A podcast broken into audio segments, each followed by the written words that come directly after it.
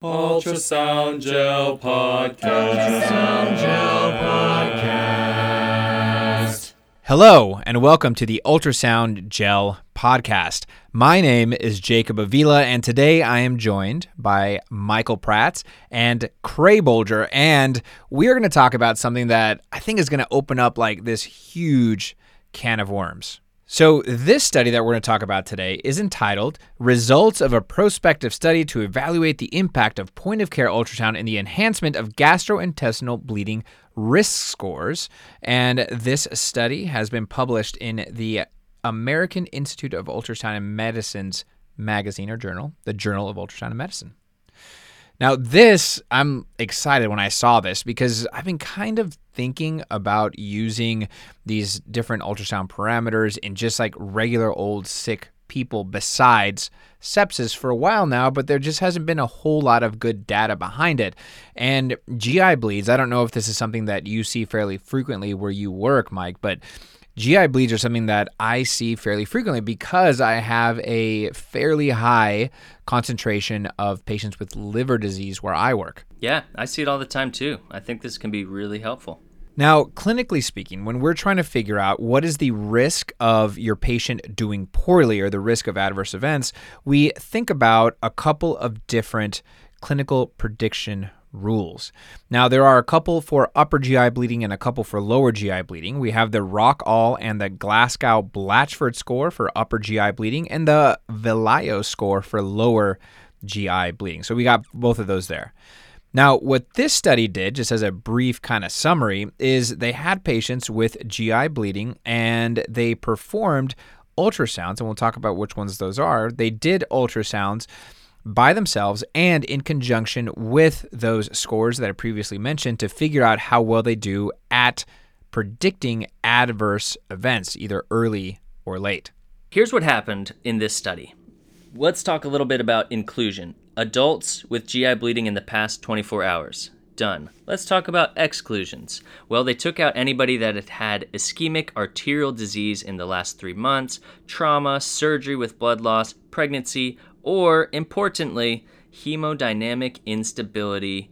They said requiring immediate ICU admission, but I'm guessing it's kind of anyone that was really unstable. So keep that one in mind, that's important. Patients that came into the study, they got their usual history and physical, they ordered their labs as normal, and then if they had suspected upper GI bleeding, they got their Rockall and Glasgow Blatchford score. If they suspected lower GI bleeding, got that Vallejo score, and they calculated that out before or shortly after starting fluids, they then did their point of care ultrasound exam.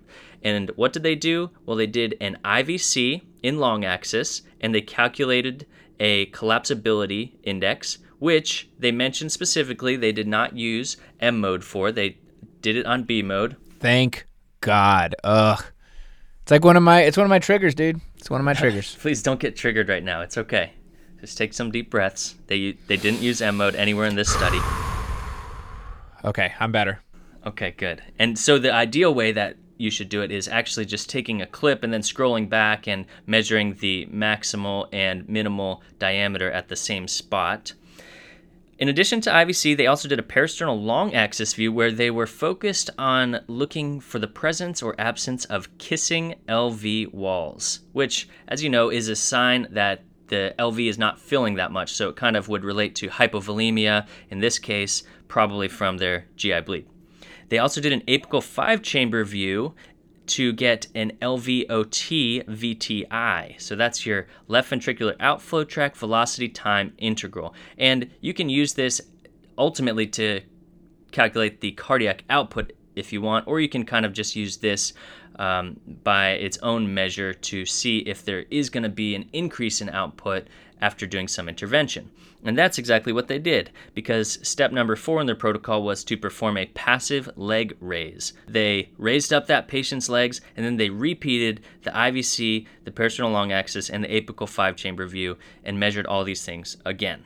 Now, with the VTI, this is something that can be a little bit tricky just because, you know, the Doppler angle, if you're a little off, you might get like a different measurement.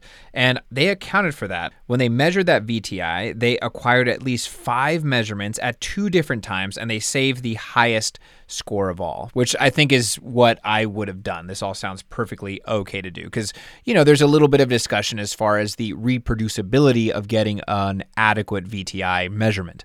Definitely. Way to go, authors, on that one. So at the end of the day, the questions they were asking, their primary outcomes were Are the POCUS parameters associated with adverse events in these patients with GI bleeding? And then they also wanted to see if they add the POCUS to these existing risk scores, does that improve their predictive performance? So let's talk about some of these adverse events they were looking for. They categorized them into either early or late. And the early ones included any rebleeding, if they needed a transfusion, interventions, hypotension, hypoxia, or a change in lab parameters such as decreased hemoglobin, pH, lactate, urea, creatinine.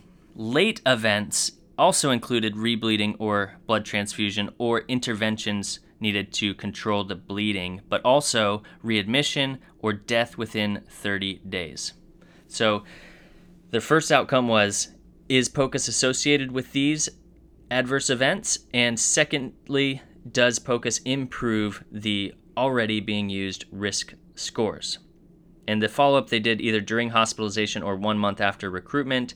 Their power calculation said they needed 75 patients to detect 24% difference in complications. All of these scans were done by a single emergency physician that had good experience with point of care ultrasound.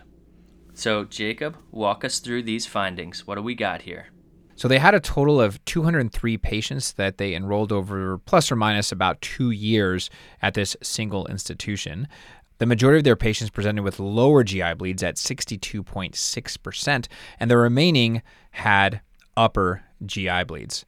So, appropriately so, they kind of split it up into upper and lower GI bleedings as far as um, their results. So, in the upper GI bleeding, um, they looked at these things separately. So, in patients that had that left ventricle kissing wall, so that basically means that the left ventricle was like so hyperdynamic and underfilled that the walls touched there was a greater presence of what they had called late adverse events. And they had a pretty good odds ratio here, odds ratio of 3.8, which I think is pretty good. And then patients with lower GI bleeding who showed collapse of the IVC greater than 50% after passive leg raising had a greater presence of early adverse events, and they had an odds ratio of 3.6. Now, when you looked at the combination of those ultrasound findings with the clinical prediction scores that already exist, they looked at areas under the curve, which I think is a good way at looking at the diagnostic performance here. And they found that the predictive performance of the Rockall score was 77.6% by itself, and then it increased with ultrasound to 80.3%. So it went up about 3%. And then the Glasgow Blatchford score by itself had an area under the curve of 72.5%. And with ultrasound, it didn't quite do that much better, like a 1% increase. It was 73.2. So 72.5 to 73.2. And then when they looked at the lower GI bleeding score, the Valio score, the area under the curve was 55.7%, and we had a pretty dramatic increase with ultrasound. Area on the curve went from 55.7% without ultrasound all the way up to 72.2% with that ultrasound.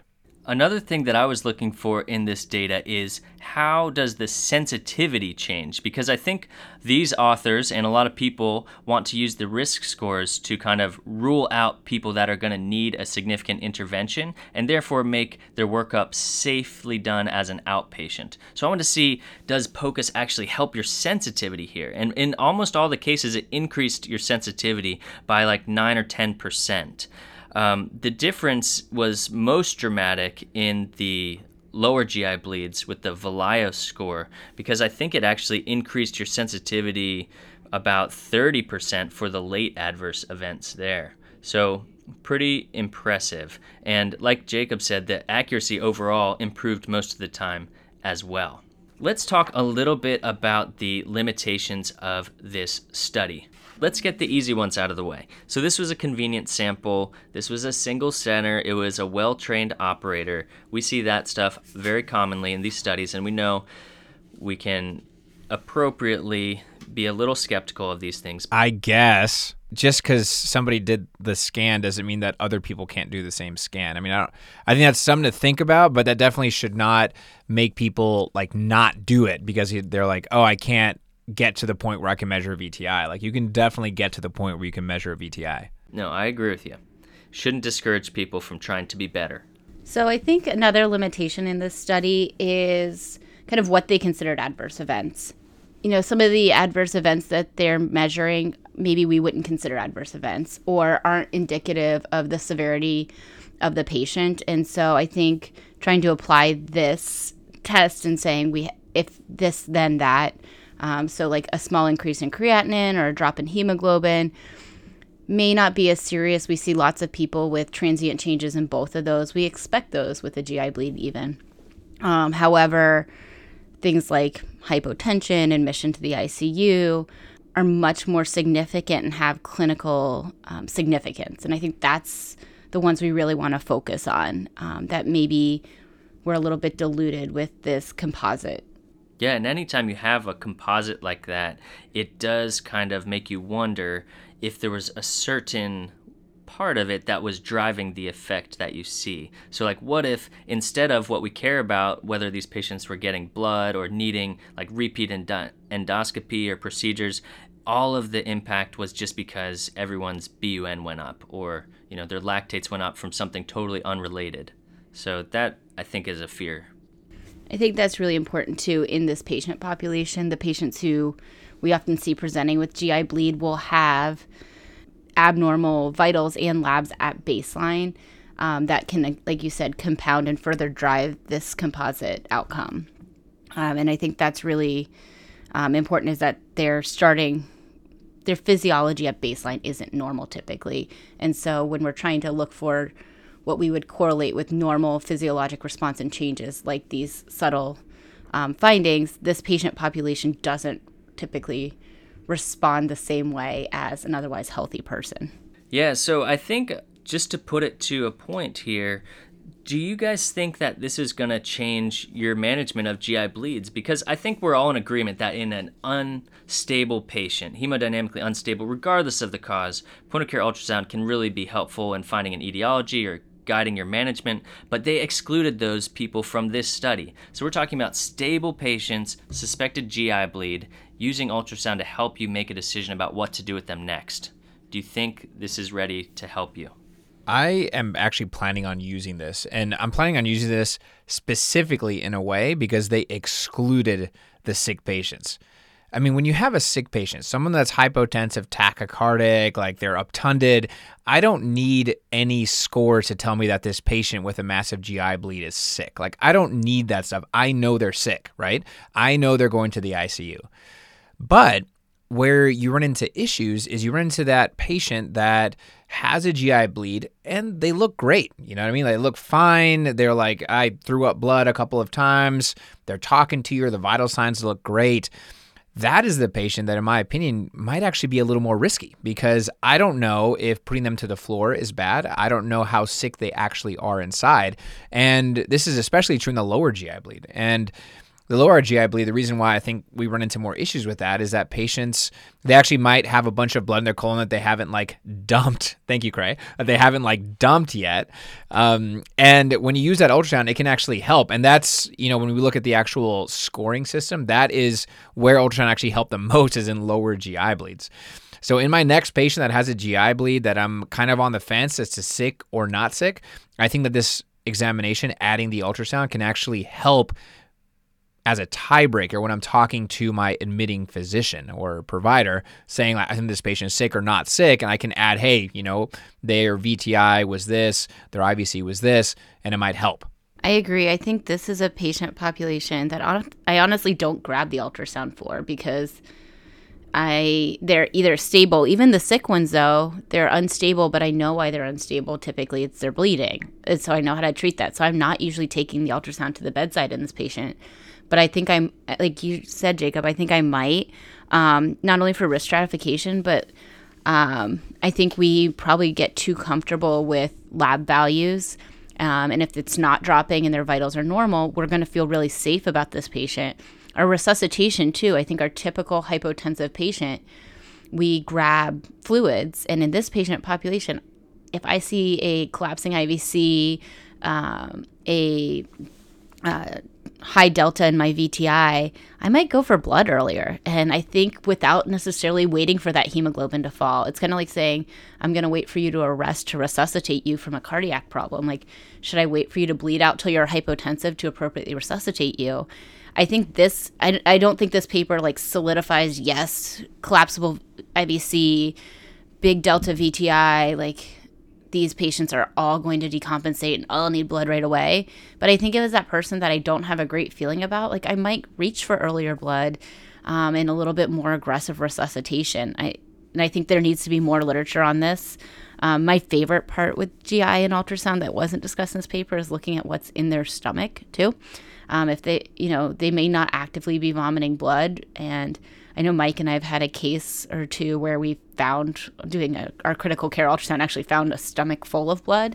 Um, that really changed what the plan was with the patient. Um, and so I think adding that potentially gastric ultrasound in with this too um, could help you assess like they might not be sick and vomiting blood right now, but are we heading that direction?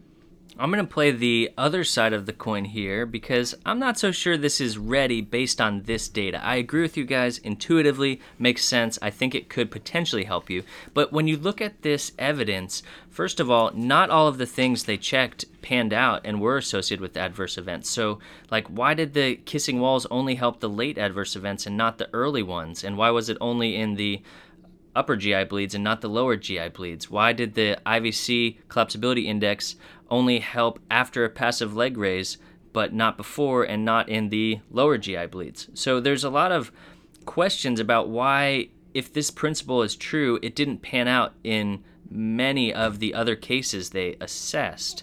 And furthermore, remember that we're still only getting a snapshot. They didn't repeat this exam over their clinical course. So let's say someone came in, they vomited blood one time, you look at their IVC and their heart and everything looks great, it doesn't mean that later on they're not going to decompensate to the point where they might have some of these adverse events. So I still have a little bit of hesitancy, especially because there was some pretty wide confidence intervals on those odds ratios. So I agree that it can be a tiebreaker. It might be useful in these really borderline patients to push you one way or another, but I don't know that I'd really hang my hat on making a, a clinical decision based on just this study.